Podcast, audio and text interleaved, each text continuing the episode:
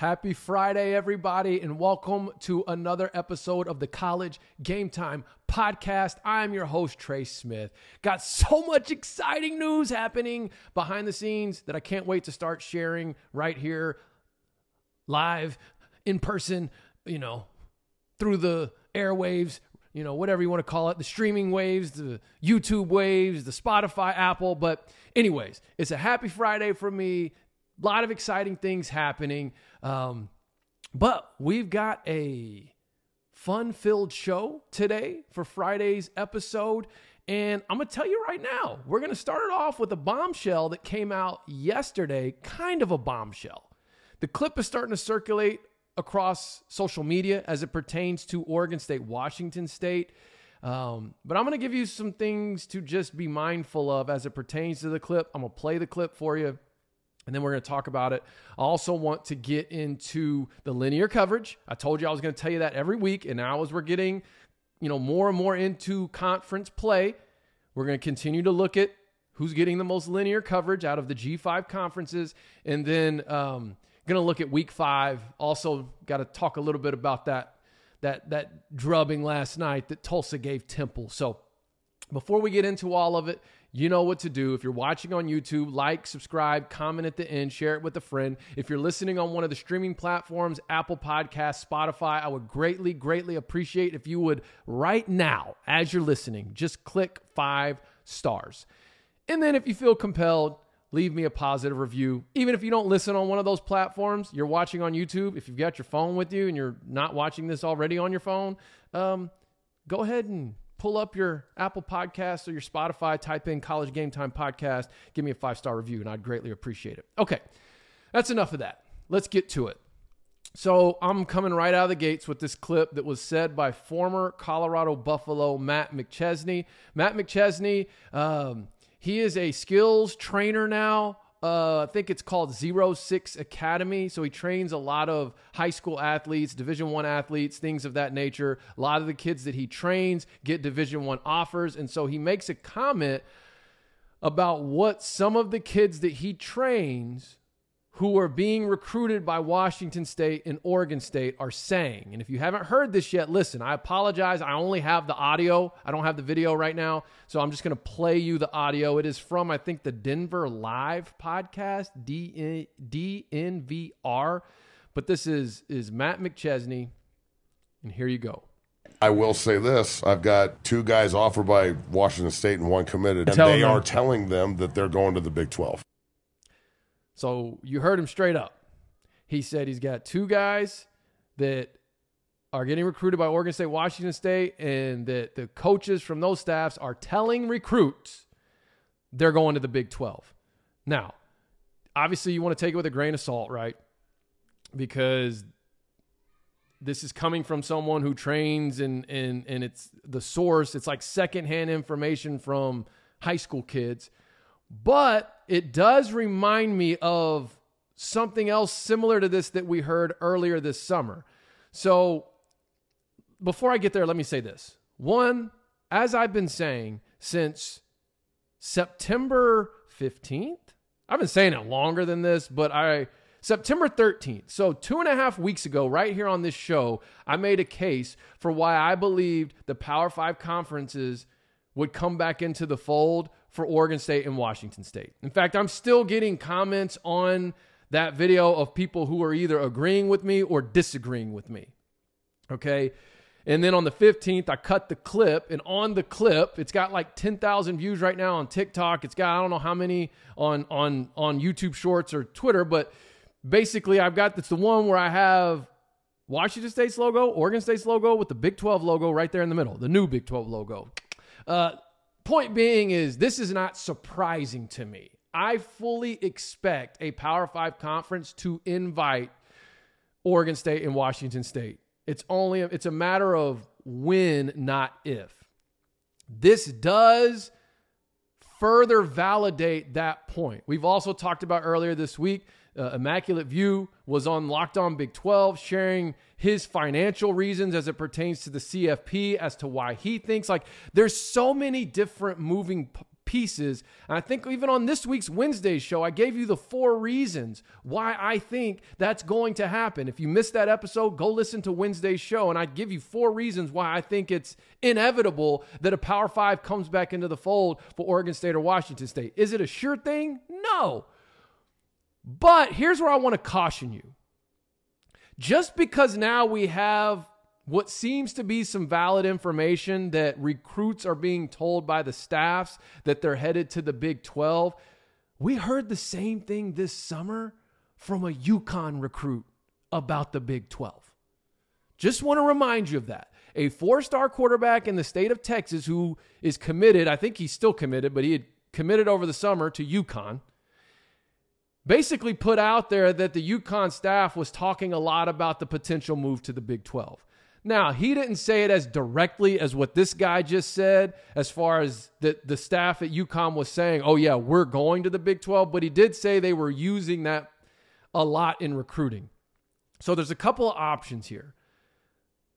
The Washington State, Oregon State staffs could be doing the exact same thing UConn staff was doing with their recruits and just saying, hey, it's looking, it's likely we're going to make this move. This is likely to happen. And then those recruits are coming back to their skills coach and saying, hey, yeah, uh, the, they're, they're telling us that they're going to the Big 12, right? Like, like a bad game of telephone. So I'm not saying we need to like take this to the bank, but I do think um, all things considered, we are moving closer and closer to Oregon State and Washington State getting that Big 12 invite. Once they get that Big 12 invite, that strongly benefits the American Conference the next two years because there will be two G5 playoff spots in the first two expanded playoffs. In fact, it benefits all G5 football, really. We could see the next two years an American team and a Mountain West team, or or you know, pick your two. So, anyways, there's also on the realignment front some other ACC smoke that's coming around. I don't want to get too far in the weeds on those rumors just yet. Maybe next week, midweek, I'll I'll see where things are at with the ACC, and then we can do I'll do another show where I kind of just comment on the rumors and kind of give you my two cents on how I think things could realistically play out. But I wanted you to hear that Matt McChesney clip, but I also wanted to remind you that UConn, there was the same exact kind of report being put out this summer as it pertains to UConn staff. So take that with a grain of salt, but then also understand from my vantage point, I do think that it's only a matter of time before Oregon State and Washington State get a Power Five invite. Okay, let's keep the show moving. Linear coverage for week five. We are now officially in conference play, not across the board, but we're there for the most part. And as the weeks continue to progress from here, it will be more and more, you know, 100% conference games on the docket. So, week five, coming in at number one in linear coverage is the American Conference with five linear games, including the one last night with Tulsa Temple. We have the Mountain West Conference coming in at second with four. We have the Conference USA coming in at third with three, but keep keep in mind all three of their games were played last night and tonight. So just throwing that out there. The Sun Belt also has three, and then the MAC has two. So that is your linear coverage for the group of five football this week. And now, for the remainder of this show, I want to look at week five for the American Conference, uh, starting with this game last night with Tulsa and Temple. OMG. Boy, was I wrong on my prediction of Temple pulling off the upset on Tulsa. Boy, was I wrong on saying this game would be a dogfight in one of the better games of the weekend. Quite frankly, Tulsa came into the game with the mindset and grit that I expected. Temple, on the other hand, they're just not where I thought they were. They're just not. And more specifically, in the trenches. Temple has got to figure this thing out in the trenches, or it's going to be a long season. Tulsa, on the other hand, appears to have found their identity. They're going to hit you in the mouth. They're going to run it downhill. They've got some absolute hosses in that running back room. And then they're going to hit you over the top. And this Cardell Williams kid, who, by the way, is the backup quarterback that's been playing since the third series of week one, the third stringer's gotten some reps here and there, but Cardell Williams, he's improving each week. He can hurt you with his legs. He's very efficient. Well, he's very efficient on Thursday nights for sure. He can hit that deep ball when needed. Is he a perfect quarterback? No, but he has all the skills that are needed to make this Tulsa offense go. And we saw that last night. So if Cardell Williams keeps getting more and more confident and this run game continues to improve, improve as the season plays out, I'm just telling you, man. I said it preseason that my two teams that were most likely to have a Tulane type turnaround, not saying they would, but two that could, I said were Temple and Tulsa. Temple right now, based off how they look in the trenches, they're lucky to get bowl eligible. Hopefully they change my mind. Tulsa, on the other hand, they're looking like a squad that the drubbings they took to Washington and OU appear to have prepared them for conference play. Now, am I ready to put Tulsa up there in the conversation as contenders? No, not yet. That's still reserved for Tulane, Memphis, SMU, and maybe one other team. Okay, I'm not ready to put South Florida or uh, Tulsa there or or anyone yet.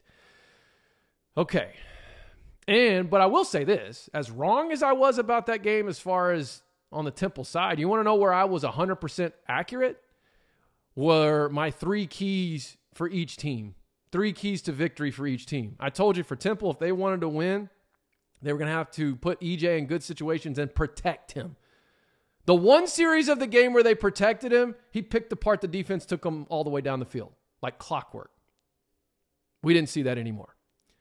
Uh, the second key to victory was stop the run. They didn't do that. And then my third key to victory was they either needed to get a big play on special teams or a defensive turnover. I felt like they needed to get a special teams or a defensive touchdown. And guess what? They had a kick return for a TD. So they actually completed one of my keys to victory. And I feel like if they would have done the other two, they would have won that game. Tulsa, on the other hand, I said, what do they need to do? They need to establish the run, which they did. Then I said they need to take shots for explosive plays, which they did. And then my third one was pressure the quarterback apply pressure, blitz. I said it. I said I'm, I'm, I'm running stunts. I'm running exotic uh, exotic blitzes. I'm doing whatever I need to do to make that O line think, confuse them, and quite frankly, a lot of the pressure Tulsa got last night didn't even come off of pressure. It just came off of base defense. Uh, but getting after EJ Warner, which Tulsa did all three of those, and as a result, they won 48 to 26. All right, moving along. So tomorrow in the 11 a.m. slate on ESPN2. We've got Tulane and UAB. I think UAB covers, but I think Tulane wins comfortably. Tulane and Michael Pratt. If Michael Pratt just stays healthy, I think this is the team to beat in the American Conference. God, I'm so mad they didn't have him for Ole Miss. I just, I can't come off of that because even with their backup, Kai, what's his name? They were in control of 75% of that game.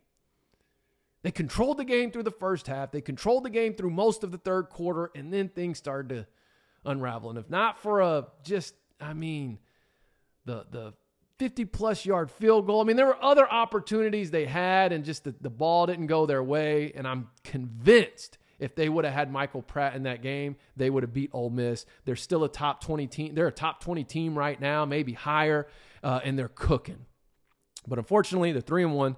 Um, but they got their quarterback back and they're rolling. I think they roll. They roll wave against UAB, but I'd like to think we see the same grit and same fight we saw out of UAB a week ago at Georgia, and they at least cover the 21 and a half point spread. Then in the 230 slate on CBS Sports Network, we've got USF Navy. This was my pick to go over this week. The fact that I picked this game to go over probably means it's going to be 17 to 7 now. Cuz that's just how it goes. I do like USF to win. Navy's just a team you don't want to overlook. I think their offense, per the usual, will will give the the USF defense a totally different look. You have one week to prepare for it. You know, we've seen a lot of grit. We've seen a lot of, of relentlessness. We've seen a lot of aggressiveness out of this South Florida defense here lately. But again, when you're playing against this offense, this triple option, a lot of times it gets your defense thinking too much and watching too much because the keys that you're used to reading are doing different things than what you're used to them doing week to week. And so sometimes that can cause a defense fits, but we'll see how they respond to that. I think the USF offense continues to roll. I, I, like what Byrum Brown, I've said it already this week. He's continuing to improve week in, week out. Um, Navy's a three point favorite, though. Um, that does concern me. You know, unfortunately, if this is a 17 7 game, that likely means that that would that would favor Navy. but ah, man, I think it's going to go over. I think it's going to be more like that Army UTSA game, like I said earlier this week, or or the Memphis Navy game earlier this season. Um, don't want to overlook Navy, but I think USF is just fine. Then we move to the three o'clock slate.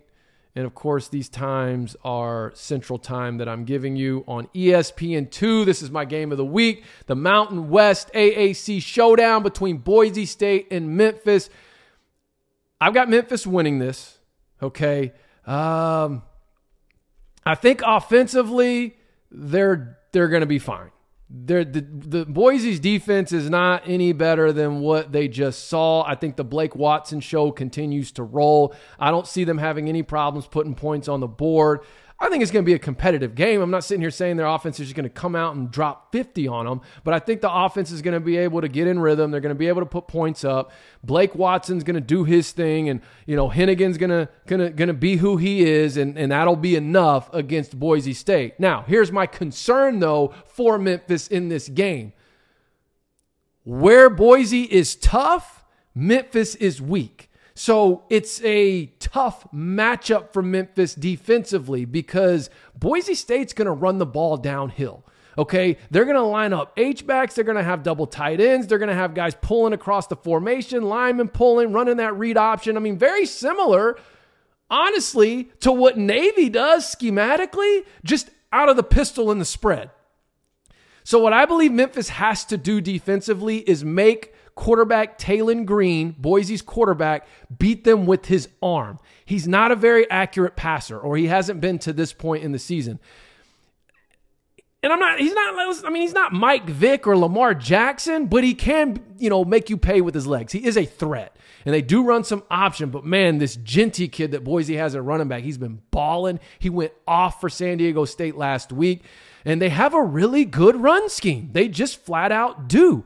And I'm curious to see how Memphis stacks up against this running game, this rushing attack that Boise State has. I think if if Memphis were to get upset at home, it'll be because they could not stop the run. But I don't think that's going to happen. I think Memphis gets this win, uh, but it won't be easy. Boise State, they've, they've got a good squad. They've got a couple wins here in a row now. They're starting to get some confidence, and um, they're finding their identity in that run game. Like I said, Taylen Green is a big, long quarterback. Uh, he'll, he'll he's a threat with his legs. He's he's not the most accurate passer though. Not saying he can't throw. Just saying he's not the most accurate. So so defensively, I'm looking to make this guy beat me with his arm. Uh, keeping it rolling. Uh, Next two are streaming games on ESPN Plus. We've got ECU at Rice. Rice is favored three. I've picked Rice in this game. I, I, like them to cover the spread, and that was contingent on JT Daniels playing. It sounds like JT Daniels will be playing. Uh, I just don't know that ECU's pass defense can will have an answer for Rice's pass offense. Um, now, if they can get pressure on JT Daniels, he is a little banged up. That could impact things. I don't know that ECU has an answer for Luke McCaffrey. I don't know that ECU has really found their offensive identity yet. You know, from who the quarterback is, what type of team are they? Can they move the ball against quality competition, conference competition. We saw some sparks against App State, but ECU had had a defensive touchdown. I think two defensive touchdowns in that game. So I think if Rice just takes care of the ball offensively, doesn't turn it over, and they be who they are, I don't see any reason why they don't win this game and cover. But ECU got their first win. They're in the mindset that it's a new season, conference play starting. Who knows? We may see a an offensive effort, an offensive output that we haven't seen all season, and that front seven holds strong. And who knows? That would be their chance at pulling off an upset. Uh, then in the 6 p.m. slot, we got UNT and ACU. Uh, North Texas coming off their bye week. I expect them to roll in this game. I expect the Chandler's Rogers, the Chandler Rogers show to continue. Um, they got the big win against Louisiana Tech, broke the ice.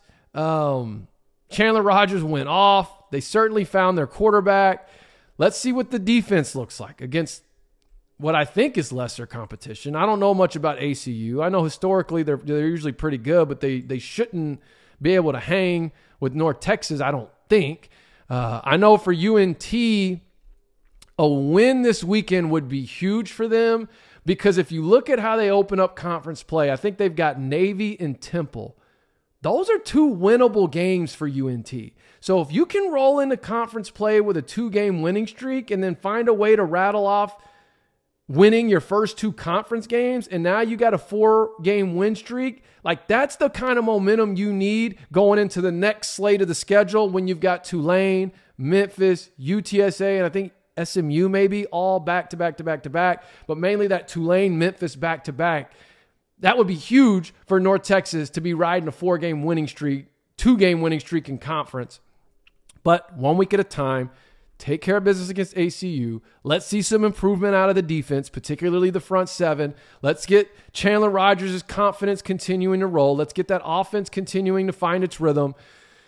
And let's go from there. And then finally, closing out the weekend of games for the American Conference, we've got Charlotte at SMU. SMU should roll in this game. Charlotte's a team, though, they've shown they're not going to go away. Like they're going to keep fighting. But like I said earlier, early in the week, like I don't know yet that they've even found who they are offensively. I think who they look like and who Poggi wants them to be are kind of two different things. I think what Poggi would like for them to be is a downhill, hit you in the mouth, establish the run type of team but it seems like what their personnel best lends itself to is being more of a spread you out, run some spread option type of team. I could be wrong on that, but um, I think SMU, man, like hopefully that TCU debacle was a wake up call of, oh yeah, we still got to show up and play these games because I feel like they should have. I don't want to beat the dead horse. I feel like they should have beat TCU, but TCU manhandled them. Hopefully, that was a wake up call for SMU coming into conference play. SMU should roll. SMU should cover. Now, like I said, Charlotte's kind of a pesky team. Uh, you know, they're, they're SMU's a 23 and a half point favorite. Charlotte's a pesky team. They're not going to go away. They're not going to make it easy.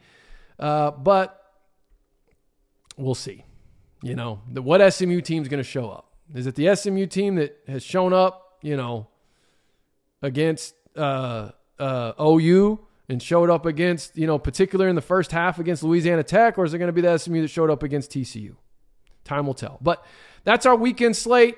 Hope you all enjoy some Saturday football. Hope you enjoyed this episode. I will see you all Monday, unless, of course, something is warranted for an emergency pod over the weekend. Oh, the last thing I'll say before I, I forget um, Army. There was an update on Army. It wasn't really an update though. It was just an update that was essentially the same as last time, which is they're still trying to cross the T's and dot the I's. Um, I told you weeks ago what the hiccups were. And so I think it's inevitable Army joins the American, but like it's going to take them some time to work out these these kinks that they have to work out, particularly centered around the Army Navy game and uh, the current media deal that game has you know, branding, conference branding, all that type of stuff. So, anyways, that's it for today. See you Monday, unless we have an emergency situation over the weekend. Enjoy your football tomorrow. Have a great weekend. That's it for me, Trey Smith, College Game Time. You know, when you're listening to a true crime story that has an unbelievable plot twist that makes you stop in your tracks? That's what our podcast, People Are the Worst, brings you with each episode. I'm Rachel. And I'm Rebecca. We're identical twins who love true crime cases that make you say, didn't see that coming, and we hate the people responsible for them. Listen to People Are the Worst now on Apple, Spotify, or wherever you get your podcasts.